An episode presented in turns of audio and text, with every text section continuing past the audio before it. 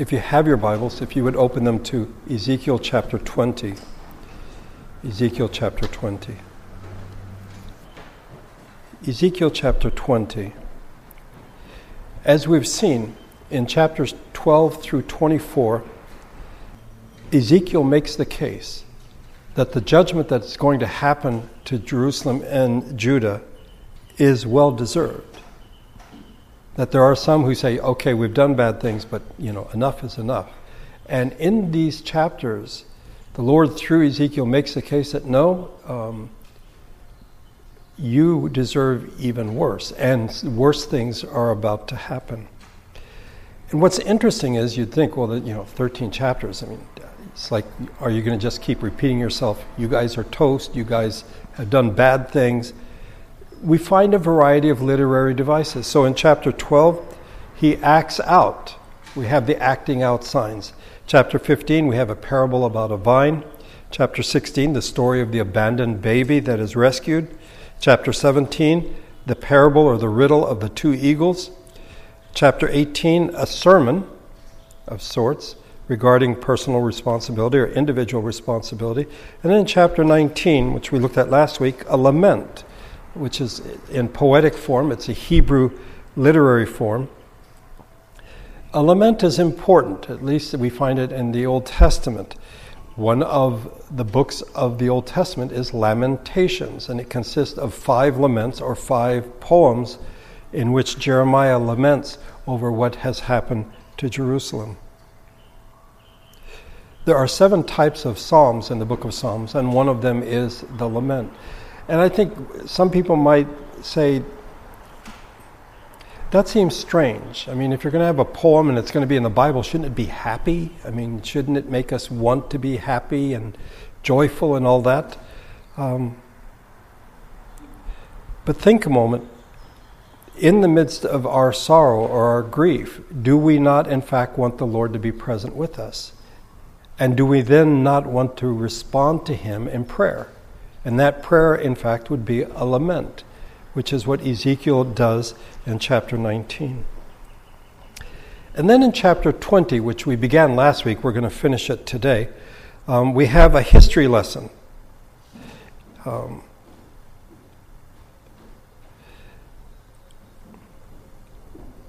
it is interesting, I'll come back to that in a minute. It is interesting that in making the case, so many different literary forms are used. And I think it's worth remembering. The message of the Lord is not one dimensional. I think oftentimes when we think of the gospel, if we want to share the gospel with someone, we have sort of this cookie cutter approach. This is what you say, you know, the Romans road. Um, you have you know, these, this way to say, and God says the same thing in many different ways, and I, I think that's worth noting, including a history lesson. And I just want to revisit one part of the history lesson. Um, it's something I wrote about in the blog this past week, but I think it's really important. I think that many of us, and I think perhaps many in the church, have made the mistake of thinking that the Israelites, when they were in Egypt before Moses came, that they were really good people. They were godly people. They worshiped the God of Abraham, uh, Isaac, and Jacob. And they're being oppressed, possibly because they're good people and so Moses is sent down there to rescue them. We are correct in that they were slaves, okay? They had been enslaved by the Egyptians. We are correct that they were oppressed. Uh, slavery is no picnic, okay? It's not a pleasant affair. But we are incorrect if we think that they were waiting for the salvation of the Lord to come and deliver them. If you look, we read uh, in chapter 20, beginning at verse 5, this is what the sovereign Lord says On the day I chose Israel, I swore with uplifted hand to the descendants of the house of Jacob and revealed myself to them in Egypt. With uplifted hand I said, I am the Lord your God. On the day I swore to them I would bring them out of Egypt into a land I had searched out for them, a land flowing with milk and honey, the most beautiful of all lands. And I said to them, Each of you get rid of the vile images you have set your eyes on and do not defile yourselves with the idols of Egypt. I am the Lord your God. But they rebelled against me and would not listen to me.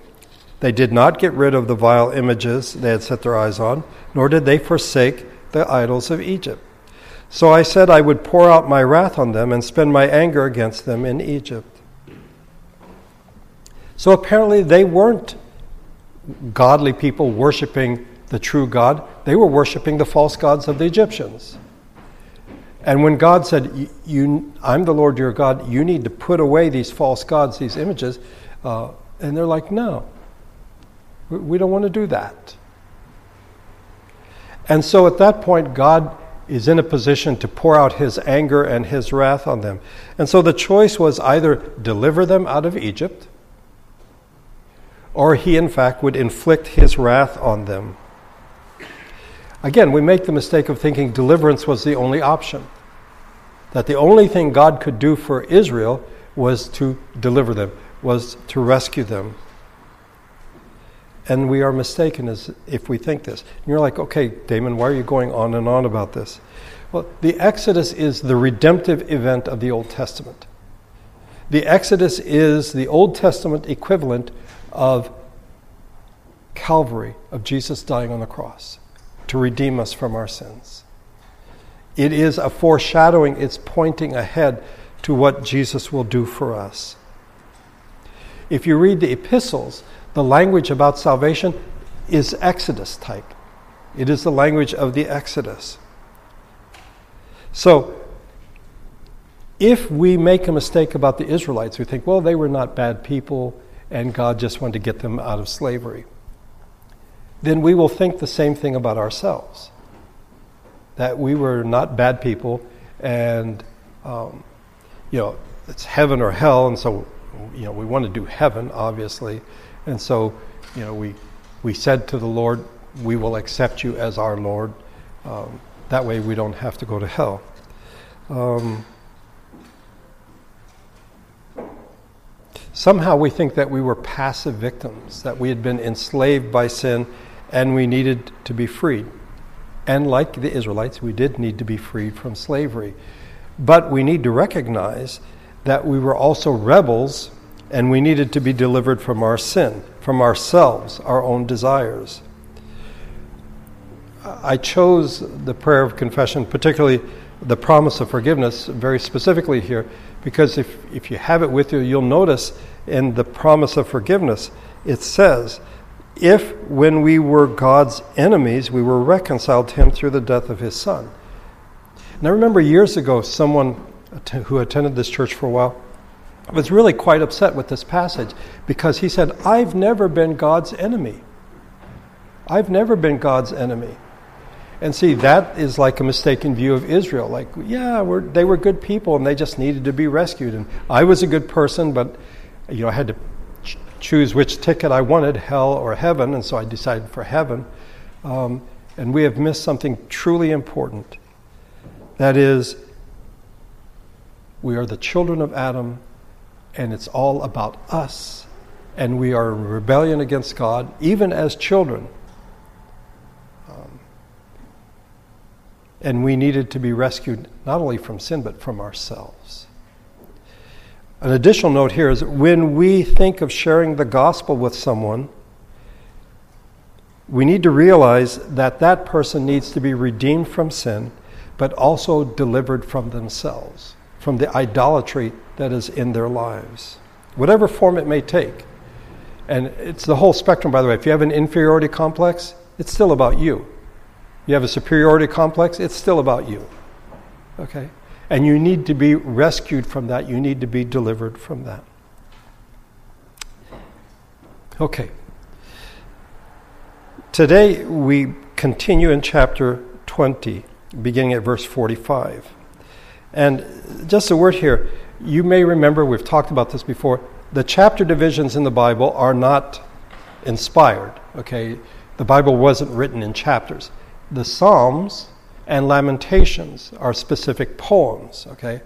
But the, the narrative form, you know, these were added later, and some of them are quite unfortunate. So, what begins at verse number 45 should have been the beginning of chapter 21, because we have uh, a parable that is spoken and then in chapter 21, the first seven verses, we have the explanation of that. So they should have gone side by side. Anyway, verse 45. And by the way, the word of the Lord came to me. This is this lets you know this is the beginning of something, another parable or another oracle or something else. The word of the Lord came to me, Son of man, set your face toward the south, preach against the south, and prophesy against the forest of the southland. Say to the southern forest, Hear the word of the Lord. This is what the sovereign Lord says. I'm about to set fire to you, and it will consume all your trees, both green and dry. The blazing flame will not be quenched, and every face from south to north will be scorched by it. Everyone will see that I, the Lord, have kindled it. It will not be quenched. Then I said, Ah, sovereign Lord, they are saying of me, Isn't he just telling parables? Okay. Things to consider here. First of all, in verse number 46, the word south um, or southern occurs three times. And we're reading in English, so we don't know this, but in Hebrew, three different words are used. The first two speak of direction. You know, let's see, that way is south, okay? But the third word speaks of a place, the Negev, which is still there today. Uh, some people have a B, some people have a V at the end, Negeb or Negev. Um, it is south of the Judean hills. It's known as the Negev Desert today. It's waterless except for where the settlements have begun to reclaim the desert. As was the case with lions, we saw that earlier. There were lions in Palestine, indigenous to Palestine until about 1300. The Negev also didn't used to be a desert, it used to be heavily forested. Okay? So one could argue that the judgment that is being spoken of here, in fact, did happen. But is this to be taken literally? We'll, we'll look at this more in, in, a bit. Ezekiel is seen as a riddler of riddles, and people are like, "Yeah, we're tired of it. You know, you keep telling us these stories, these parables, these riddles." Um, and so he sort of complains to God, "You know, that's what people are calling me." Um, well, God then explains what this parable or this riddle means in verses 1 through 7 of chapter 21. This is like what we saw with the parable of the two eagles, it is explained. Because if you just took the parable by itself, I have no idea what that could mean. It could mean anything. And the same here uh, when it talks about the forest being set on fire. So, now the parable is explained. Let's read this. Chapter 21, verses 1 through 7. The word of the Lord came to me. So, again, this is another word from God. Son of man, set your face against Jerusalem and preach against the sanctuary, prophesy against the land of Israel. And say to her, This is what the Lord says I am against you. I will draw my sword from its scabbard and cut off from you both the righteous and the wicked. Because I'm going to cut off the righteous and the wicked, my sword will be unsheathed against everyone from south to north. Then all the people will know that I, the Lord, have drawn my sword from its scabbard. It will not return again. Therefore, groan, Son of Man, groan before them with broken heart and bitter grief. And when they ask you, Why are you groaning? you shall say, Because of the news that is coming. Every heart will melt, and every hand go limp, every spirit will become faint, and every knee become as weak as water. It is coming. It will surely take place, declares the sovereign Lord. Now, I don't know about you, but as I was going through this, it's like, okay, this is the explanation of the parable. I'm like, I don't see it. I mean, it doesn't say, well, this represents this. What in fact happens is that verses 2 through 5 match verses 46 through 48. So, you may remember in verse number 6, uh, 46, south is mentioned three times, twice direction, the third time a location. Well, now in verse number 2, you have the Jerusalem, the sanctuary, the land of Israel. So three mentions. So three of the south, and then three with regard to Jerusalem and Judah. The sword in verses 1 through 7 matches the fire and the flaming blaze. All people will know that I, the Lord, have drawn my sword from its scabbard. It will not return again. And back in verses 46 through 48, everyone will see that I, the Lord, have kindled it it will not be quenched. So the meaning of the parable is given. That in fact, when he's talking about this huge forest fire that will take place south of Judah in the Negev uh, forest, um, he in fact is talking about what God will do against Jerusalem and Judah. Now you can begin to see why the people kept saying of Ezekiel, isn't he just speaking parables? You know, he keeps telling us all these stories, but what do they mean? Well, now we know what it means. The mention of the sword is noteworthy, and in fact, for the rest of our time together today, that will be the theme the idea of the sword. Particularly as evidence that it is the Lord who has drawn his sword. As in, when Israel entered the promised land, Joshua was confronted by a man with a drawn sword. He is identified as the commander of the Lord's army. And Israel was assured that the Lord would, in fact, wield his sword and he would give them victory in battle over their enemies. Now we come back to the idea of the sword. It occurs more than 10 times here in chapter 21. And then in the verses 6 and 7, Ezekiel mourns over what will happen to Jerusalem and Judah. And the people say, Why are you crying? You know, why are you mourning? Why are you groaning?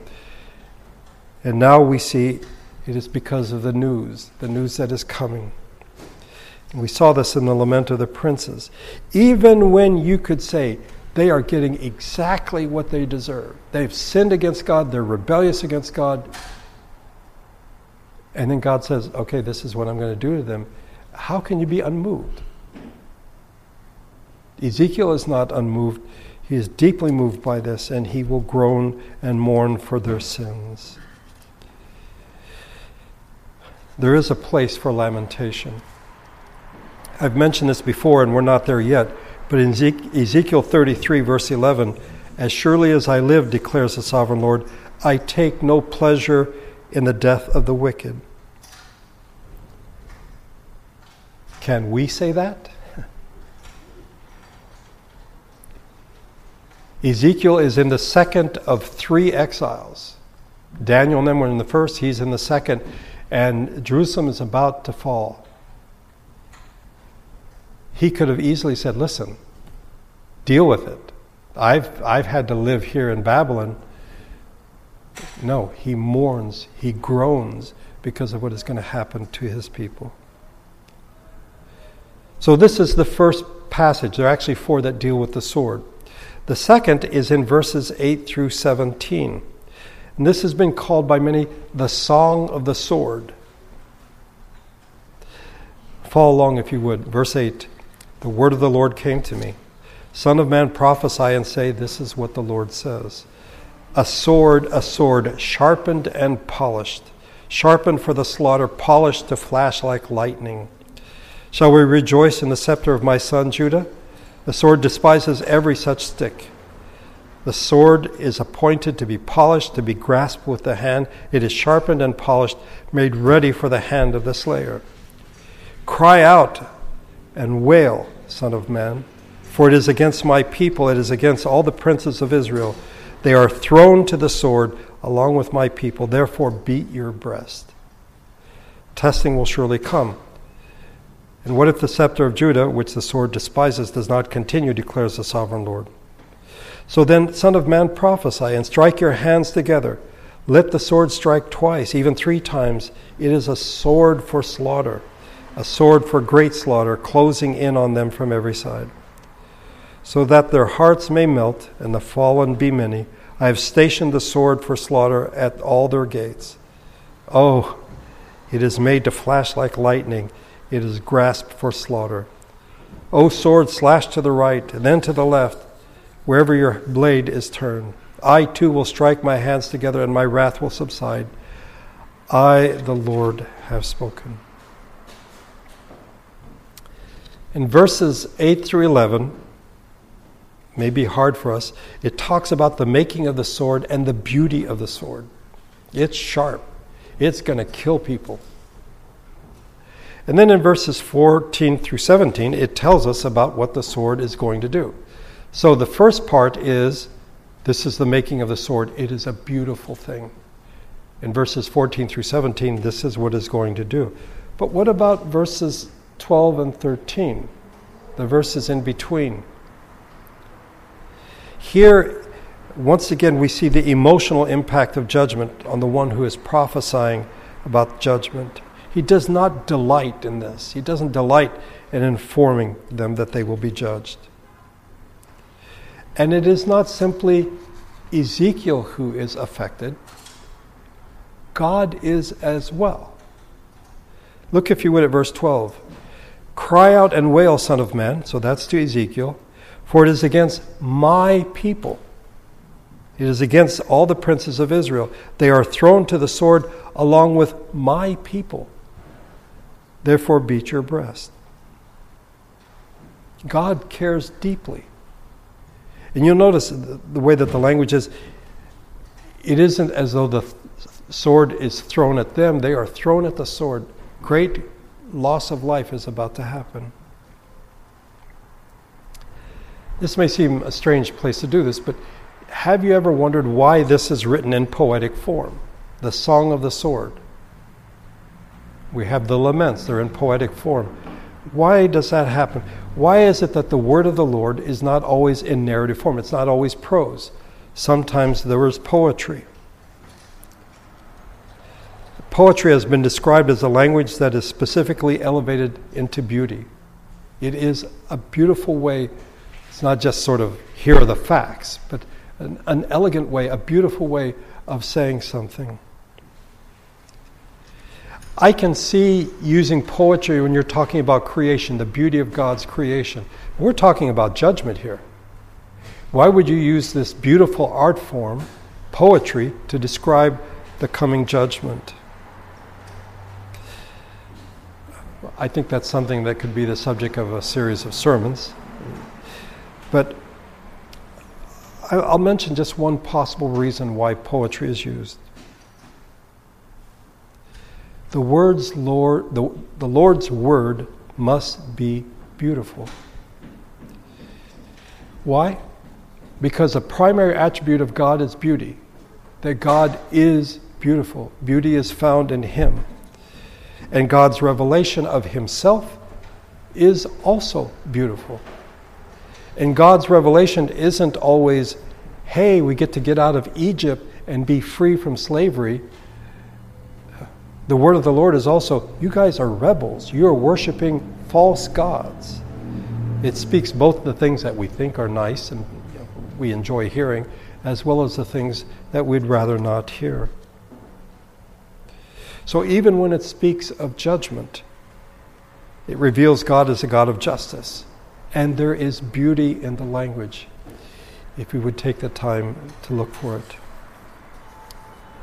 Now we come to the third part about the sword. This is the sword of the king of Babylon, verses 18 through 27. The word of the Lord came to me Son of man, mark out two roads for the sword of the king of Babylon to take both starting from the same country. Make a signpost where the road branches off to the city. Mark out one road for the sword to come against Rabbah of the Ammonites, and another against Judah and fortify Jerusalem. For the king of Babylon will stop at the fork in the road, in the junction of the two roads, to seek an omen. He will cast lots with arrows, he will consult his gods, he will examine the liver. Into his right hand will come the lot for Jerusalem, where he is to set up battering rams, to give the command to slaughter, to sound the battle cry, to set up battering rams against the gates, to build a ramp and erect, and to erect siege works. It will seem like a false omen to those who have sworn allegiance to him, but he will remind them of their guilt and take them captive. Therefore, this is what the sovereign Lord says Because you people have brought to mind your guilt by your open rebellion, revealing your sins and all that you do. Because you have done this, you will be taken captive. O profane and wicked prince of Israel, whose day has come, whose time of punishment has reached its climax, this is what the sovereign Lord says Take off the turban, remove the crown, it, it will not be as it was. The lowly will be exalted, and the exalted will be brought low. A ruin, a ruin I will make it a ruin. It will not be restored until he comes to whom it rightfully belongs. To him I will give it. So, what is? Again, this is one of those acted out signs. Uh, Ezekiel is supposed to draw something in the dirt like it's a road, and then you come to a fork. And if you go to the one side, you're going against the Ammonites, and if you go to the other side, uh, you're going against the Israelites. And so the king of Babylon, who's sort of on this world conquest tour, you know, he's going to take nations out one by one. It's like, I, who should I do first? You know, who should I destroy first? And so he does three different things, three different methods. The first is called belomancy, in which arrows have names written on them, and then they are put in a quiver, and then it's sort of sh- shaken up. And then with his right hand, he reaches in, and then he brings out an arrow. Whatever the name is, that's where he's going. Okay? So that's one method. The other is a consultation with his gods, or the teraphim. We're not quite sure how this worked, but these are the ancient, the ancestral gods, the house gods, usually fairly small and we're not sure how it's done, but somehow they would give him uh, direction as to which way he should go. And then the third, and this is a medical term, I think, hepatoscopy. It is an examination of the liver. It was a common practice among ancient peoples that they would sacrifice an animal and then the priest would cut it open and look at the liver. And if it looked a particular way, that means go for it. If it looked bad, then don't. And so he's trying to decide should I go against the Jews? Should I go against the Ammonites? And ultimately, he will end up going against Jerusalem. But the people in Jerusalem, this is bogus. This is like false religion. This is paganism. It's like, hello, you people have been doing pagan things. They think they are safe, that in fact, the king of Babylon will not come against them and he will. Judgment is coming. Judgment is coming, and there will be ruin. Jerusalem will be destroyed, and the temple that Solomon built hundreds of years earlier will be torn down. The fourth part, or the fourth passage with regard to the sword, is found in verses 28 to 32. It's the sword of Ammon. The Ammonites, okay, he did the sword of Babylon, now the Ammonites. And you, son of man, prophesy and say, This is what the sovereign Lord says about the Ammonites and their insults. A sword, a sword drawn for the slaughter, polished to consume and to flash like lightning. Despite false visions concerning you and lying divinations about you, it will be laid on the necks of the wicked who are to be slain, whose day has come, whose time of punishment has reached its climax. Return the sword to its scabbard in the place where you were created, in the land of your ancestry, I will judge you. I will pour out my wrath upon you and breathe out my fiery anger against you. I will hand you over to brutal men, men skilled in destruction. You will be fuel for the fire. Your blood will be shed in the land. In your land, you will be remembered no more, for I, the Lord, have spoken. Let me begin by saying this is one of the most obscure and difficult passages to understand in the entire book of Ezekiel, and that's saying something, okay? Um, but the message appears to be to the Ammonites. Uh, some people think uh, that it could have been to the Babylonians. I think it's to the Ammonites. That's choice number two. Do I go against the Hebrews, the Israelites, or do I go against the Ammonites? And they might think, we dodged a bullet. He's going after them. Well, like I said, he's on a world, world tour of conquest, so he will be coming after them a bit later.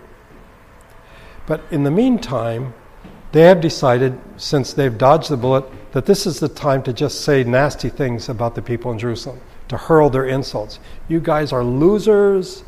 He's coming after you because you're weak. We're strong. He didn't dare come after us. Uh, yeah, actually, he's coming after them after he gets done dealing with Jerusalem. Their turn is coming. You will be fuel for the fire. Your blood will be shed in your land. You will be remembered no more. For all that the Jews and the Israelites will suffer in Jerusalem, okay, what the Ammonites will suffer will be even worse. Why? What did God say? You will be remembered no more. In fact, if it weren't for the Bible, we would never know about the Ammonites, would we? They're gone. The civiliz- their civilization is gone. And so, to their way of thinking, and I think the words of God are, are terrifying, nothing could be more terrible than you will never be restored. There's no hope of restoration. There will be no future generations. There will be no memorial to say, hey, the Ammonites used to live here. Not even a memory. And when I was preparing for this, I was reminded of a passage in Walker Percy's book, The Message in a Bottle. Um, and he's talking about the Hittites, who actually were a greater people than the Ammonites. Um, I think it applies to the Ammonites. So when I say Hittite, think Ammonite, okay? Where are the Hittites? Why does no one find it remarkable that in most world cities today there are Jews, but not one single Hittite? Even though the Hittites had a great flourishing civilization, while the Jews nearby were a weak and obscure people.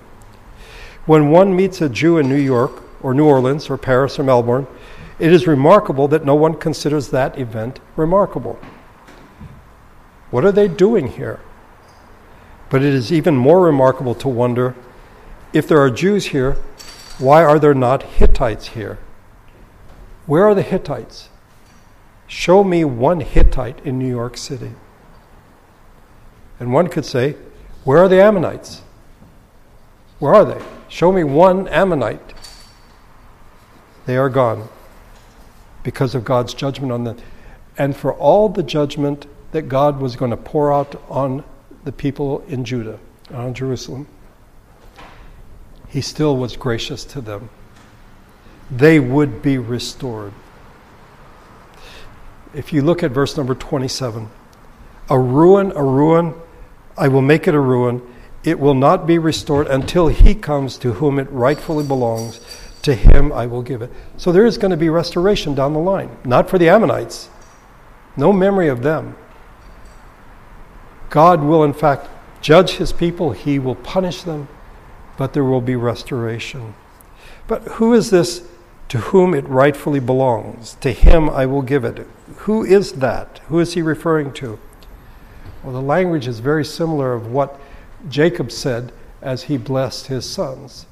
And to Judah he says, The scepter will never depart from Judah, nor the ruler's staff from between his feet, until he comes to whom it belongs, and the obedience of the nations is his.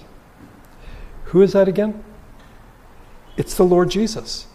He's from the tribe of Judah, he's from the house of David. He is the one who brings restoration to God's people. He is the one to whom it rightfully belongs. He is the one to whom God would give his people. The book of Ezekiel thus far can be quite discouraging because it's like judgment, judgment, judgment. But if you read carefully, and we've tried to do that in our study, there's always a word of grace. There's always a word of hope. Yes, Jerusalem will be devastated. The temple will be torn down. A ruin, a ruin. God would leave it in ruins. Until until the one to whom it belonged, he would give it to them. In the midst of these terrible words of judgment, we hear of the coming Savior. That in fact the Lord Jesus would come and he would save his people from their sins. That's what Joseph was told. And let's go back to where we started today. Are his people like, yes, we want to be saved, bring us salvation? No.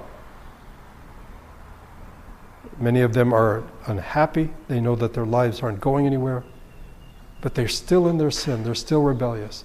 But one day Jesus came and he delivers us not only from sin, but from ourselves, our rebellion.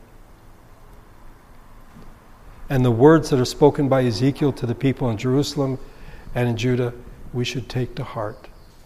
That God, in fact, could have brought judgment on us, but through the Lord Jesus has brought salvation from sin and from ourselves. Let's pray together.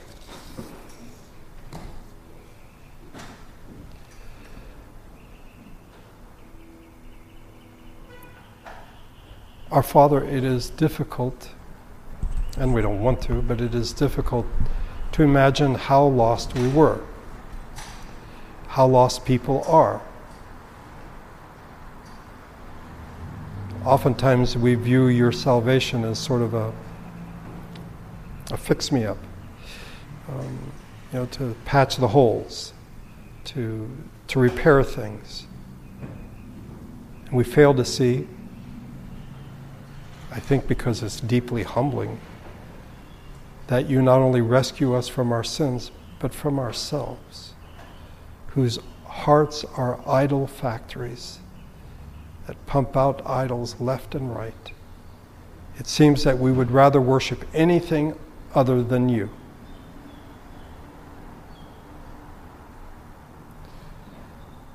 But you, in your grace, when you could have poured out your wrath, were gracious and merciful. You sent your Son, the one to whom it belongs. And he gave his life to give us life.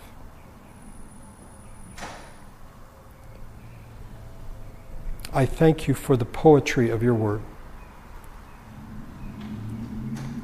Living when and where we do, we're not always keen on the poetic word, but there is a beauty to it, a beauty that reflects your beauty. We are grateful for it. We're grateful for Ezekiel's grief over the sins of his people. May we emulate him in that regard. In a time in which we would rather fight political battles than mourn over the state of affairs, may we look to Ezekiel as an example.